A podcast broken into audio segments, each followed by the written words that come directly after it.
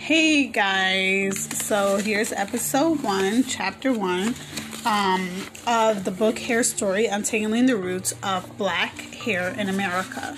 So initially I thought I would just like take a few things. They're called Black Hair in Bondage, fourteen hundred to eighteen ninety-nine. The story starts in Africa. So, um, I'm just going to pick some of the things that I found interesting here. Um,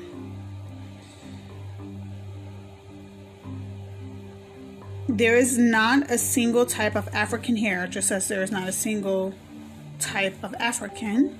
The variety of hair textures from West Africa also ranges from the deep, ebony, kinky curls of the Mandingos to the loosely curled, flowing locks of the Ashanti. The one constant Africans... Um, share when it comes to hair is the social and cultural significance intrinsic to each beautiful strand.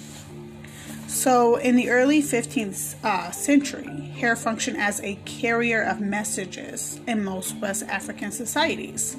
Um, these societies include the Wolof, Mende, Mandingo, Yoruba, uh, were the people who filled the, the slave ships that sailed to the New World. So um, these Um, tribes that I just mentioned, or citizens that I just mentioned, are the um, descendants of the African Americans in America today. Um, so within these cultures, um, hair was an integral part of a complex language system. So our hair wasn't just hair, but it was actually used as a language, which is very significant um, because you don't see that in other cultures. Um, so our hair was part of our identity, part of our language.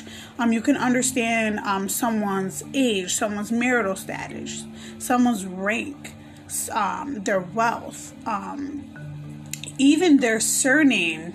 Um, you would know based off of the way they wore their hair. So the hairstyle also served as an indicator of a person's geographic origins.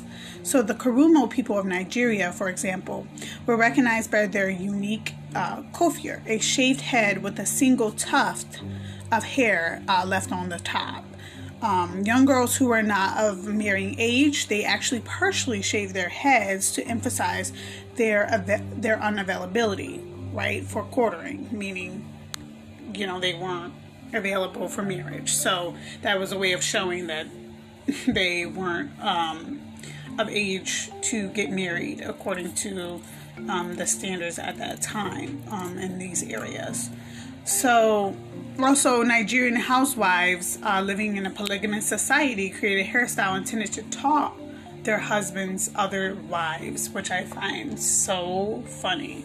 So, you know, you could turn your back um, to the jealous rival of a wife and um, have a specific hairstyle, and it'll pretty much like be like flipping up the bird, you know, um, but except it's a hairstyle. So uh, I find that very, very funny. So also traditionally, the leaders of community, men and women, um, they showcase the most ornate hairstyles, and only royalty or the equivalent would be expected to wear a hat or a headpiece. So there was no other, um, no, no one else wore a hat or a headpiece unless you were of royalty.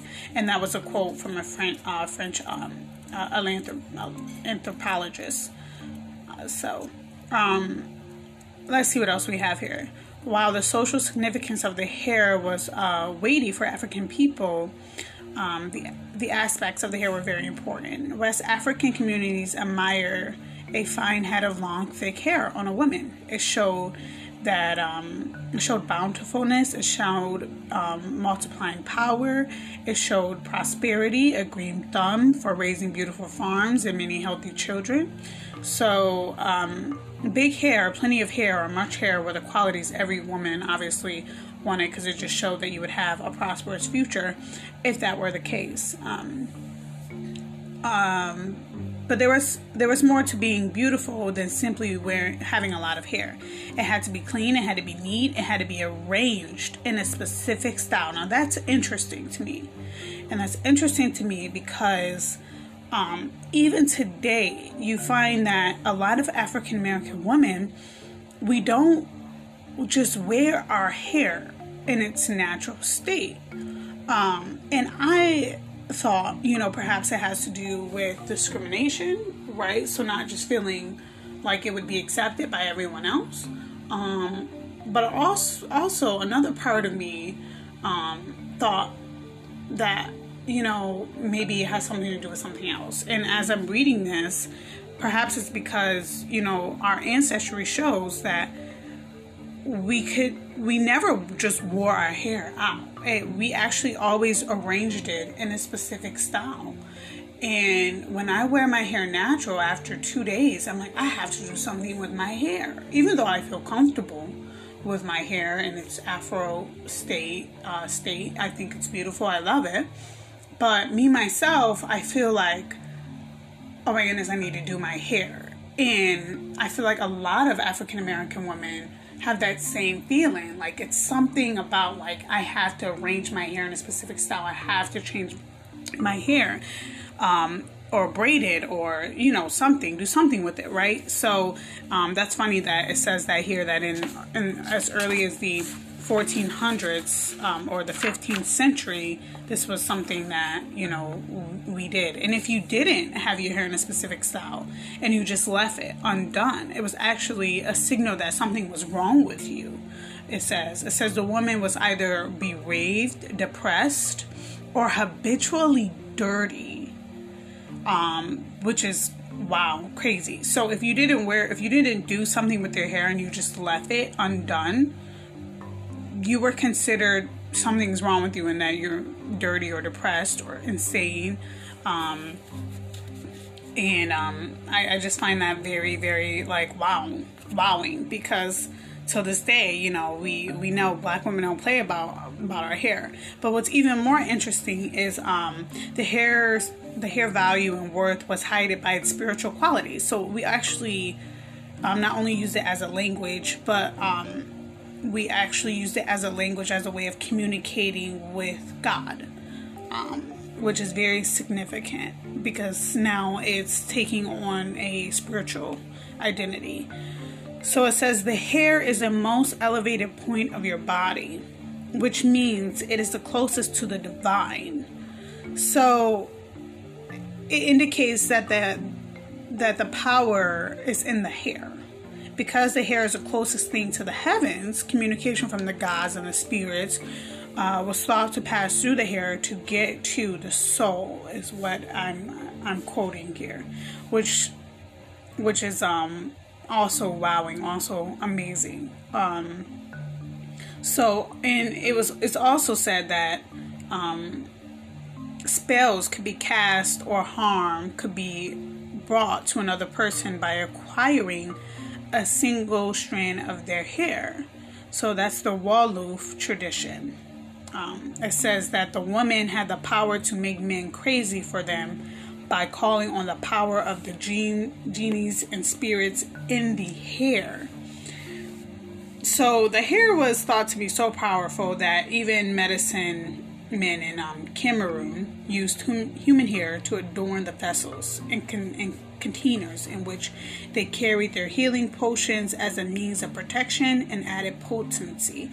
So it actually sounds something like uh, voodoo. So I'm assuming this is where, um, you know, some of those practices stem from.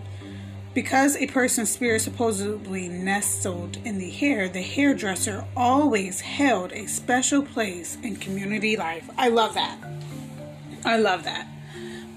Because today, part of our culture in America as African Americans is the barbershop, it's the hair salon. We spend a lot of our time there, um, but it's, it's like a nice community gathering place.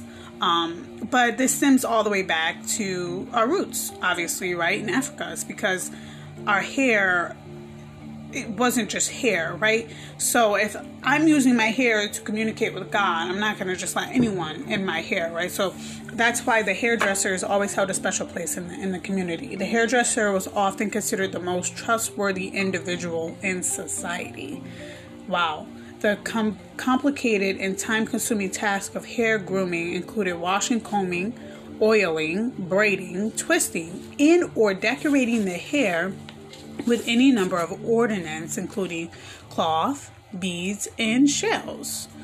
Uh, the process could last several hours, sometimes several days, right? That hasn't changed. We see that in salons, right? You go to salon, you know you're going to be in there for some time. Often the only tools the hairdressers used were a hand-carved wooden comb, specifically designed with long teeth and rounded tips to remove tangles and knots without causing excessive pain. Palm oil. Hmm. And years of creative know-how. So I'm looking at a picture here. I wish, you, I wish I could show you guys. Perhaps I'll post it on my Instagram. But it shows the comb that we use, and it looks a lot like a pick, um, which I own now. Since I've been natural, I've been using a pick. I know people, you know, got all these opinions about natural hair nowadays, and I post on YouTube and other channels and say this is what you need to use for your hair. But um, based off of reading this book and how important hair was um, to us in, you know, in this time, I would assume that the pick is probably would be the best thing to use even to till today, since, you know, it was designed by our ancestry.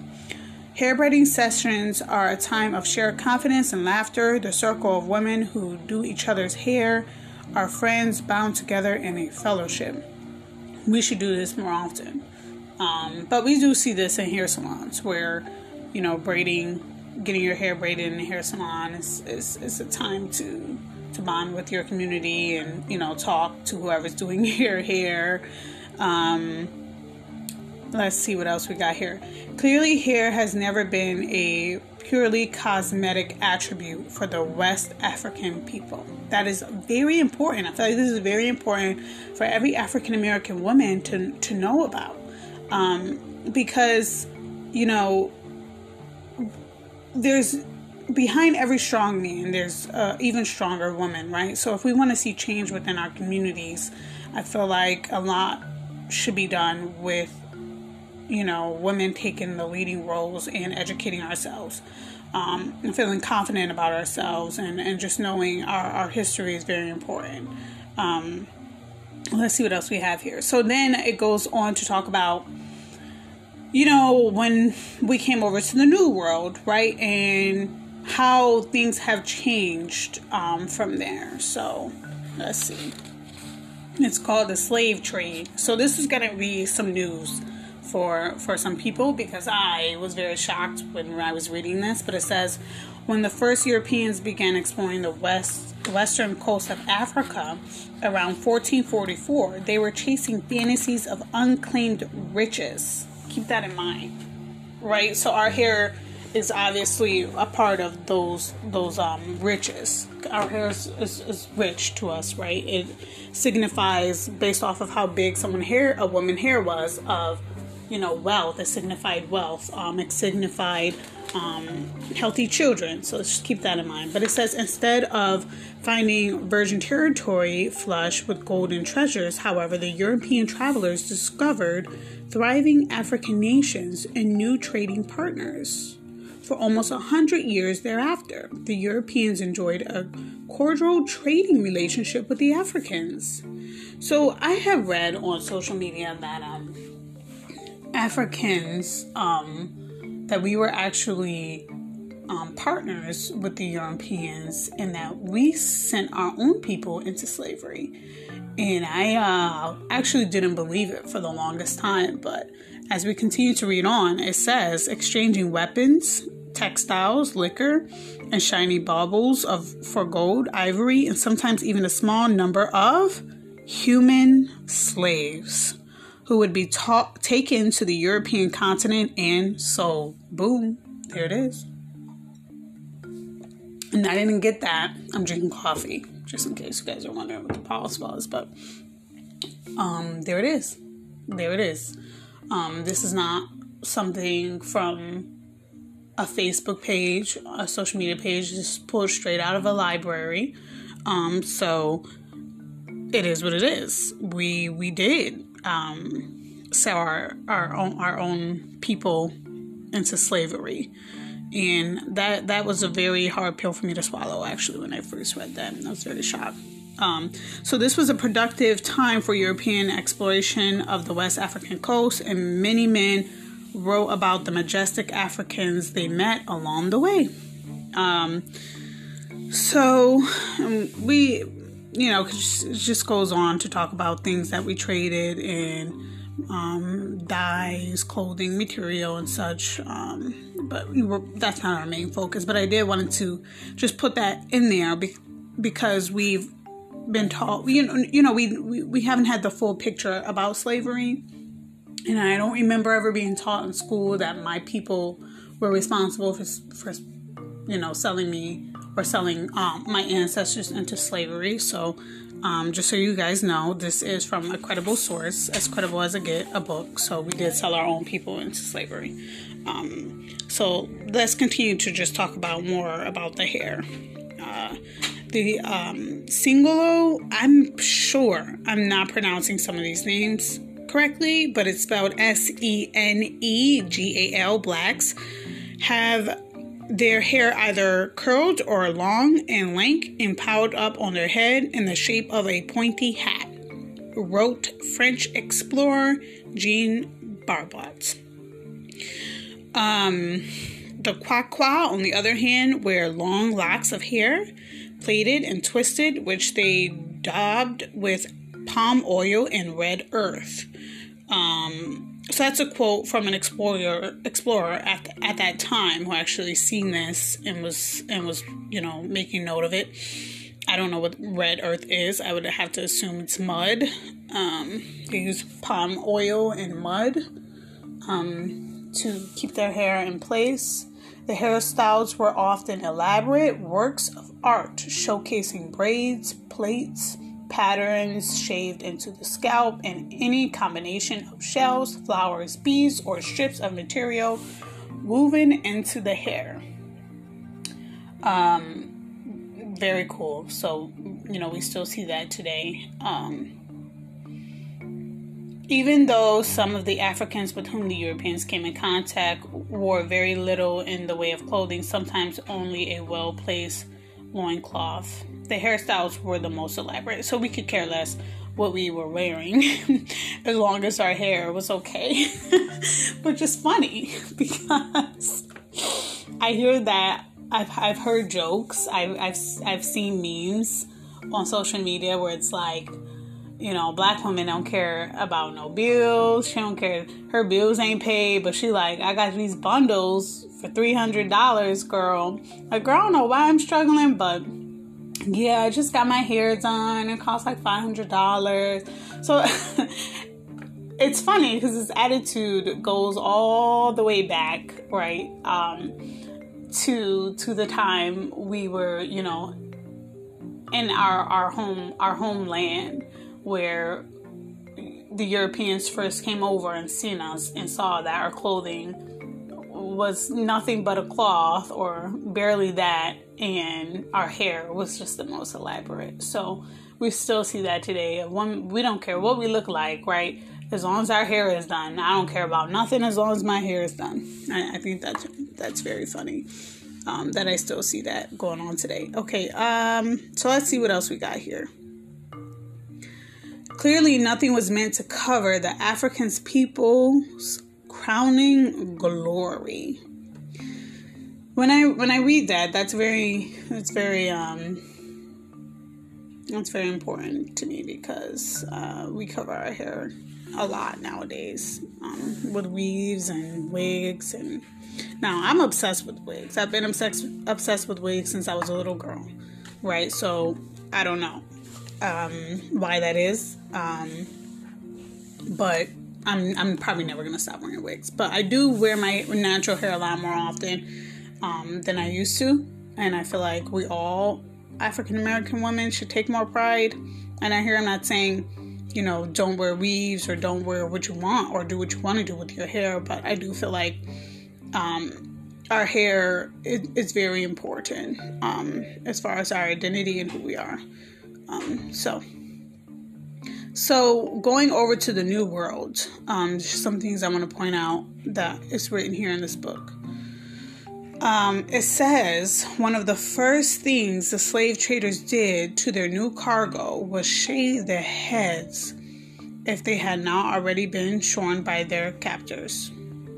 So that that's significant because given the importance of the hair to an African, having the head shaved was an unspeakable crime. Right? Our hair was our identity, our, our means of language, our it showed our geographical background. It showed if we were married. It showed if if we were wealthy. It showed it, it was more than just, you know, hair. Um, now, when we read further, we can see that they did this on purpose, right? To take away our identity and means of confidence in who we are. So it says, um, it's a quote from Frank Herman. He's a director of exhi- ex- uh, exhibitions at New New York's Museum for African Art and specialist in American hairstylist. It's a, a, a shaved head can be interrupted as taking away someone's identity, right? As I said before, as we can assume based off of what we just learned. Um, presumably, the slave traders shaved the heads of their new slaves for what they considered sanitary reasons. But the effect was much more insidious. So perhaps, according to this book, um, and according to Frank uh, Herman, um, whatever, um, I'm probably sure I didn't pronounce his name right, but whatever. Any in any case, they shaved our the heads of our ancestors coming over for sanitation reasons, but not realizing the the background of, of our ancestors. I mean, we're the ones who sold, our ancestors sold ourselves, right, into slavery. So it was it was more of a, a money, right? It was all about money. Just as they would trade material, they traded their own people. And um, not knowing the significance of our hair, it was shaved. Um, so the shaved head was the first step the Europeans took to erase the slave's culture and alter the relationship between the African and his or her hair. Very important to keep in mind. Um, that was the first step. Um, and in order to know how to change um, things that are going on now, you have to know the past. You have to. You have to know your history. So it says separating individuals from family and community on the slave ships during the Middle Passage furthered their alienation from everything they had ever known. Wow, that's very scary. Um, so let's just read a little further. I'm going to skip um, a little bit ahead. As years passed, um, servitude for blacks evolved into a race-based institution called slavery. Wow. So sixteen forty-one, Massachusetts became the first English colony to legalize slavery. In sixteen sixty-two, Virginia courts reversed the statutes of the Father Clause so that children inherited the status of their mother instead of their father, who were someti- who was sometimes white, right? Um, the slave owner would... Um, impregnate um, the slave sometimes, but you were considered white based off of your father. But that changed in sixteen sixty-two, that if your mom was white, uh, excuse me, was black or Native American, um, then you were considered black or Native American. So it mentions Native American as well because um, I guess they also were slaves in some sense, um, as we as we know already, but again, not the point. So let's continue. Um, the primary needs for slaves in British North America was to work the massive plantations in the mid-Atlantic and southern states, as we know.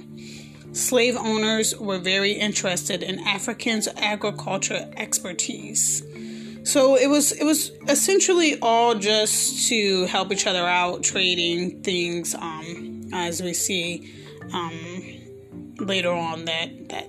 Obviously changed, and we can see the same discrimination today. So specifically at growing rice, but for the most part showed no inclination to respect the African's humanity or culture, and that's where the problem came in.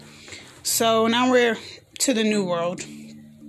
Um, moreover, treasured African combs were nowhere to be found in the New World, right? So how do we manage our hair? How do we take care of our hair? So the, the once long, thick, and healthy tresses of both women and men became tangled. It became matted, right, because we couldn't comb it. Out of desperation for a tool to replace the African comb, um, the slaves began using a sheep fleece carding tool to untangle their hair. Interestingly, there appears to be no record of slaves making new combs specifically designed for their kinky hair. So there's no record that the combs that, um, you know, we made any combs for ourselves after, after this time.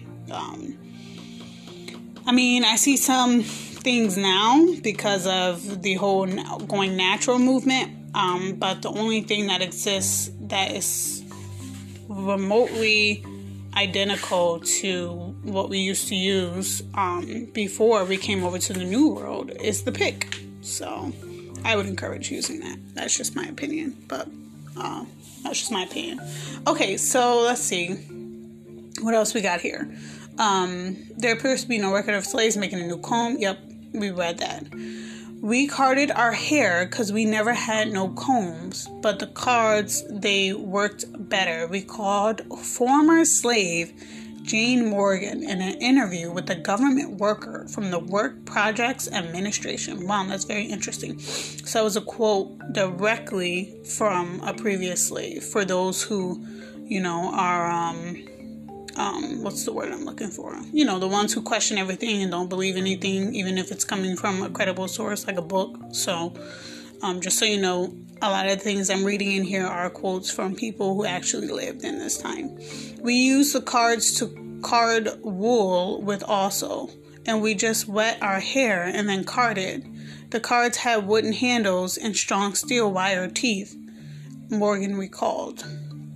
Scalp diseases like ringworm became per, um, pervasive among the slave population, as did lice infestation, which I find very interesting because I know growing up, my mom's like, oh yeah, black people, you know, it's common to think that black people can't get lice, but um, I'm seeing right here firsthand from an African slave or, or someone who, who was a slave, um, Morgan, this is, this is the last name, Jane Morgan, that there was an infestation of mice. Um, so, with an outbreak of ringworm occurred, slaves commonly tied a rag around their heads to cover the unsightly scabs left by the affliction, and a worse infection would then ensue, creating a vicious cycle of hair problems, breakage, patch, and patchy baldness. So, according to this book, um, and to this source, um, which is very credible, must I add again, our, we don't have bad genes when it comes to hair. So we can, we can throw that out, right? We can stop saying, oh, black women don't, can't grow long hair because we have bad genes. It's not a thing. It's not a thing. If you saw old, old pictures, very old from this time of, of, of Africans wearing rags on their heads to cover their hair, it's probably because of this vicious cycle of um, lice and infection and, and, and ringworm, because they didn't have the proper means to take care of their hair. So just just keep that in mind. Um, for the slaves who toiled in the fields and lived in separate slave quarters, the women wore head rags and the men took to shaving their heads, wearing straw hats or using animal shears to cut their hair short. On the other hand, the slaves who experienced a closer relationship with the white population, laundresses, dress, laundressers, barbers, barbers, excuse me if I'm talking funny, cooks, nursemaids, housekeepers, uh, valets, often styled their hair in an imitation of their white owners. Okay, so this is where we see the encounter of us straightening our hair and trying to look like white people when it comes to our hair, um, because they work closely with the white population. Um, that's why they did this to their hair. For example, in the eighteenth century, it was a fash- it was fashionable for white men of the upper class to wear wigs. I forgot when I forgot men wore wigs. So so strange to me. Anyways, as a result, some black slaves took to wearing wigs as well. Wow, okay. Others shaped and styled their own hair to look like a wig. The slaves who worked inside the plantation houses were required to present a neat and tidy appearance or risk the wrath of the master. So men and women often wore tight braids, plaits, and cornrows. Plaits or plaits is spelled P L A I T S. I'm not sure if I'm not if I'm pronouncing that right, but in any case, I find that interesting that it said that their hair needed to be tidy, um, or they would have to uh, face consequences from the master, uh, quote unquote, the master. Um, but it says that they wore braids, so braids were considered neat. Those were considered tidy. That hairstyle was considered neat or tidy, made by sectioning the hair and braiding it flat to the scalp. The braid patterns were commonly based on African traditions and styles. So what was they wore their hair tidy and neat in their own eyes.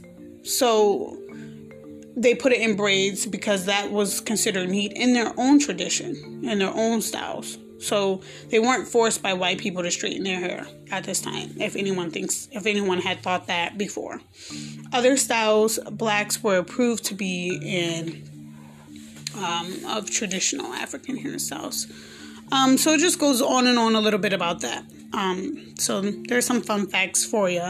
Um, this chapter is, is ending pretty soon, so I just wanted to talk about one more thing um, before I wrap up this episode. But black women um, began to perceive themselves as ugly and inferior.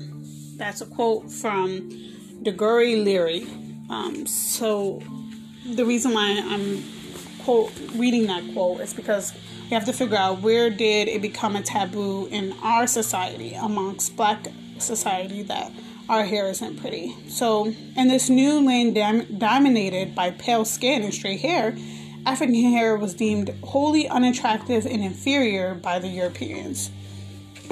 Excuse me. So as we suspected, this idea that our hair isn't pretty or our hair is unattractive came from the Europeans, right? As we as we kind of knew, right? But we don't want to just assume because we heard it and we've heard it and heard it, but we want to read it and actually dissect and actually do research. So, but here's the research, and that's what it says. Many white people went so far as to insist that blacks did not have real hair, preferring to classifying it in a de- derogatory manner as wool. So they would say our hair wasn't even real hair. They would call it like wool or something, which I think I've heard. Actually, I, I shouldn't say I've heard. I've actually likened my own hair to wool, which is which is wow. This is this is very shocking to me. Um, so this kind of attitude came as early as the seventeen hundreds. Um, So in runaway advertisements, they would actually talk a lot about the hair in a derogatory way. Um, about a runaway slave, they would mention the hair um, as being, um, you know, wool or not real, or and just make comments like runaway slave with crazy hair, right? So it was a brainwashing tool. So, um, and then later, white slave owners sought to pathologize African features like dark skin and kinky hair to further dem- demoralize the slaves, especially, it says, especially the women. That's very important. And, you know, it's the whole reason why I'm making this podcast. And it's funny that it says that this was especially um, targeted towards African American women. We see a lot of things going on with our men today, but this all stemmed from, you know, taking the confidence away from their women. Um, aided by the scientific community, which had officially regulated dark-skinned, woolly-haired people to the bottom of the evolution... Excuse me, I don't know why I can't speak. Of the evolutionary ladder, the slave owners' brainwashing took root. So this is where the light skin and dark skin come into place. That came from the slave owner calling the Dark, darker skinned woman with um, tighter curls. Um, not, they didn't actually call them ugly, but or call them unattractive. It was never actually said, um, and that's usually how brainwashing works, right? Um, for example, The following hair descriptions of runaway slaves were used in an East Coast newspaper at the time. And it reads, strong bearded and hair longer than Negroes commonly have, a very good head of hair, a short chubby fellow with extraordinary bushy hair. So that's an advertisement about a runaway slave, um, using the hair in a negative way. Um, and it just goes on and on. Wow. Yeah, so even reading this a second time, it's a lot to take in. Um... But I want to get into more about the light skin and dark skin, because this is where this comes into place. Um,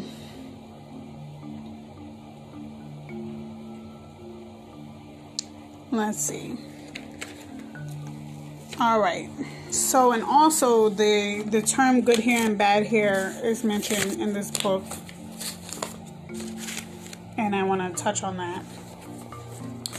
Um, and I also want to mention, so it says, so while life did not suddenly become pleasant and for for the slaves, they were uh, allowed or advocated somehow uh, for personal grooming, because obviously if they're going to be working in um, their quote-unquote master's home, um, I guess they would want them groomed well. So on Sundays, um, in order to attend church, they were allowed to get all groomed up and spend that day preparing um, for church. So, because this was the only day when there was time to devote to oneself, Sundays became the designated day for doing hair. And there's a quote from a former slave that says, the only time the slaves had to comb their hair was on Sunday, which I find very interesting. Um, and it says the women would wrap each other's hair so it would stay fixed till the next Sunday. Um, that's amazing. So we see the same thing in salons today. Um, when we go to a salon, right, on the weekend, on a, on a, on a weekend, whether it's Saturday or Sunday or Friday, right? That whole weekend is actually pretty busy. Um, extends all the way back to this time. Um, we get our hair done and then we have to wrap it, right? Everyone knows the famous wrap. And it's so funny because here it says the women's wrap their hair. So, you know, your hairdresser would tell you, wrap your hair in a circle every night and then come back in two weeks or a week, right? So it says all week the hair might be hidden under a scarf. But for church on Sundays, the hair would be combed out and styled. So that's where we see this um, coming from. Um, Sundays was our day now that was given to us um, for, you know, for church. And we would wrap our hair up so that it stayed fixed until that following Sunday. So I'm assuming this is where the the scarves came in to maintain a hairdo. That's funny. So, um, so after two centuries in bondage, a unique homegrown system of black hair care had developed. So this is where we see us being able to do our own hair and um, making products and having products for our own hair to be done. Um, so I want to go on though um, from that into good hair and the bad hair section and see where did this this this kind of term come from, because I've heard we've all heard this term in our own communities, which is very problematic. It says the quest for straight hair was often a treacherous obsession for the slaves, but it was not just about conforming to the prevailing fashions of the day. Straight hair translated to econ- economic opportunity and social advantage, right? As we had an idea, as we knew, right? Um, it became a way, the only way we can make a living um, was to straighten our hair to, right, get hired or to get, be, you know, get a job and make a living. Um, that's where the straight hair comes in. Because many of the more than one hundred thousand free blacks in nineteenth century America were the mulatto offspring of the first African arrivals and their European companions, lighter skin and loosely curled hair would often signify free status. In fact, many light-complected slaves tried to pass themselves off as free, hoping their European features would be enough to convince bounty hunters that they had belonged to the privileged class. So this is where the light skin and dark skin come in. Um, yeah. which is also problematic. Um, so I can see why there was even today a feud um, because uh, the lighter skin were able to get away with a lot more things and even be considered free. But um, that changed because it says, it says, the rule of thumb was that if the hair showed just a little bit of kinkiness, a person would would be unable to pass as white. So it went from the, the skin, color of your skin mattering actually to the hair. So even if uh, you're pale, right, and you and it's because you're a mulatto, right, you're mixed, you, you have some kind of um, European in your ancestry. If your hair was curly, if it was kinky in any way, even just a little curl, you were considered black. So this is why this is very important, because we feel like hair isn't important, like, oh, it's the color of your skin, but actually our hair was, was the big problem. Um, and, and that's important for us to know now. So being natural today is not just going natural. It's a statement of freedom in America today. Um, because even today we face, you know, some discrimination in schools, some discrimination in with jobs for wearing our natural hair. And the more we wear our natural hair, the more the more it's not a taboo within our own community, and we don't treat it like a tab- taboo in our own community. The more people of other communities and other cultures will respect it. Um, and we actually, and I actually um, um, found something like that of what I just said and believe in this book. It says. Um, Oh, wow. It says straight hair was not only about freedom for a slave. Um, so, yeah. It was, I mean, we could blame our ancestors and be like, why they do this? But it was the only way, you know, to live at this time. Um, it says, the jealous mistress of the manor often shaved off the um, mane of hair, indicating that white women to understood the significance of long, kink-free hair. So this is about a, um, a wife, a white wife of a master whose mistress was a mulatto, um, uh, African-American or African woman of lighter skin tone. Um, the jealous, you know, wife would come in and shave the hair of of the the slave. Um, the word the book uses, the sex slave, um, right? Because they were working in the house. They were con- they were light of light of skin. Um, no one said that the light skin light skins are better than dark skin. Not even the slave owners, right? But because they were the ones selected by the slave owner to work in the home instead of on the field, um, just by that action, it showed that they were favored, um, and that they were more attractive um, than the dark-skinned, tighter-curled women. Um, no one actually said that was the case, but based off of how they were treated, um, we can see um, why that is. I wouldn't want to be a sex slave. I, I think I would prefer working in in, in the field. Um, it's actually quite horrible. But in, in any case, as a lighter skin, straightened hair slaves, men and women continued to curry favor with the whites in power. A skin shade, hair texture hierarchy developed within the social structure of the slave community. So this is where we see it enter our community. Because of this, it entered our community. Um, it became a division um, to the point where um, there was sh- uh, called a shade test to, to go to a black church that was owned by a mulatto church. Another, like, so if you weren't light skinned, right, and you didn't pass the shade test, you literally had to put up a, a shade. They had like a a piece of paper that you had to put up to your skin, and if you didn't pass the shade test, you weren't allowed in, in that church. And that's among the black community, which is quite scary. So the light-skinned slaves were said to have good hair and the dark-skinned slaves to have bad hair. This was the the um, the idea at this time. Good hair was thought of as long and lacking in kink, tight curls and frizz, and the straighter the better. Bad hair was the, namely African hair in the purest form. White slave masters reinforced the good hair, light skin power structure in two ways. So this is the book telling us how how did this come about, right? No one actually said this, but this was how it came about.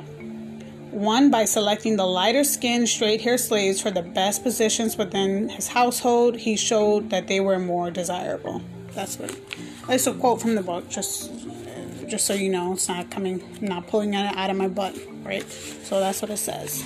Um, and then it says, Black people themselves internalized the concept and within their own ranks propagated the notion that darker-skinned blacks with kinkier hair were less attractive, less intelligent, and worth less than their lighter-hued brothers and sisters. Sad. Very shameful. So we internalized the concept and kind of accepted it and brought it up in our own community. Um, very shameful. Um, we despise, we almost hate ourselves and all that favor favors us. Lamented one William J. Wilson. So that was a, a quote by him saying that um, it's shameful that we accepted that kind of thinking in our society. Um, wow. So this is episode one. I'm not going to read the whole whole chapter to you guys. I just wanted to give you guys a little bit of insight Um, about some history. um, I'm not going to do the full homework for you guys. You, we all have to, you know, take some part and educate ourselves because it's very important. Um, so I'm just making sure I'm not missing anything. But um, that's pretty much the history of our hair and um, how certain ideas got instituted in our community. Um, the light skin versus dark skin, the good hair versus bad hair, um, and, and such. So, and the next chapter is No Excuse for Nappy. So I'm going to read that, pull some things from it that I want to talk about with you guys. Um, and, and um, definitely, you know, work together to get educated on, on the hair matter, because I think it's important. Um, Because it's part of it was it's part of our identity. It, it, I don't want to say was in the past tense, but it is, because it's a part of our ancestry, um, and clearly even today it's important because African Americans um, are the ones driving the hair industry in America today. Um, so um, that is all. Um, thank you guys for listening in.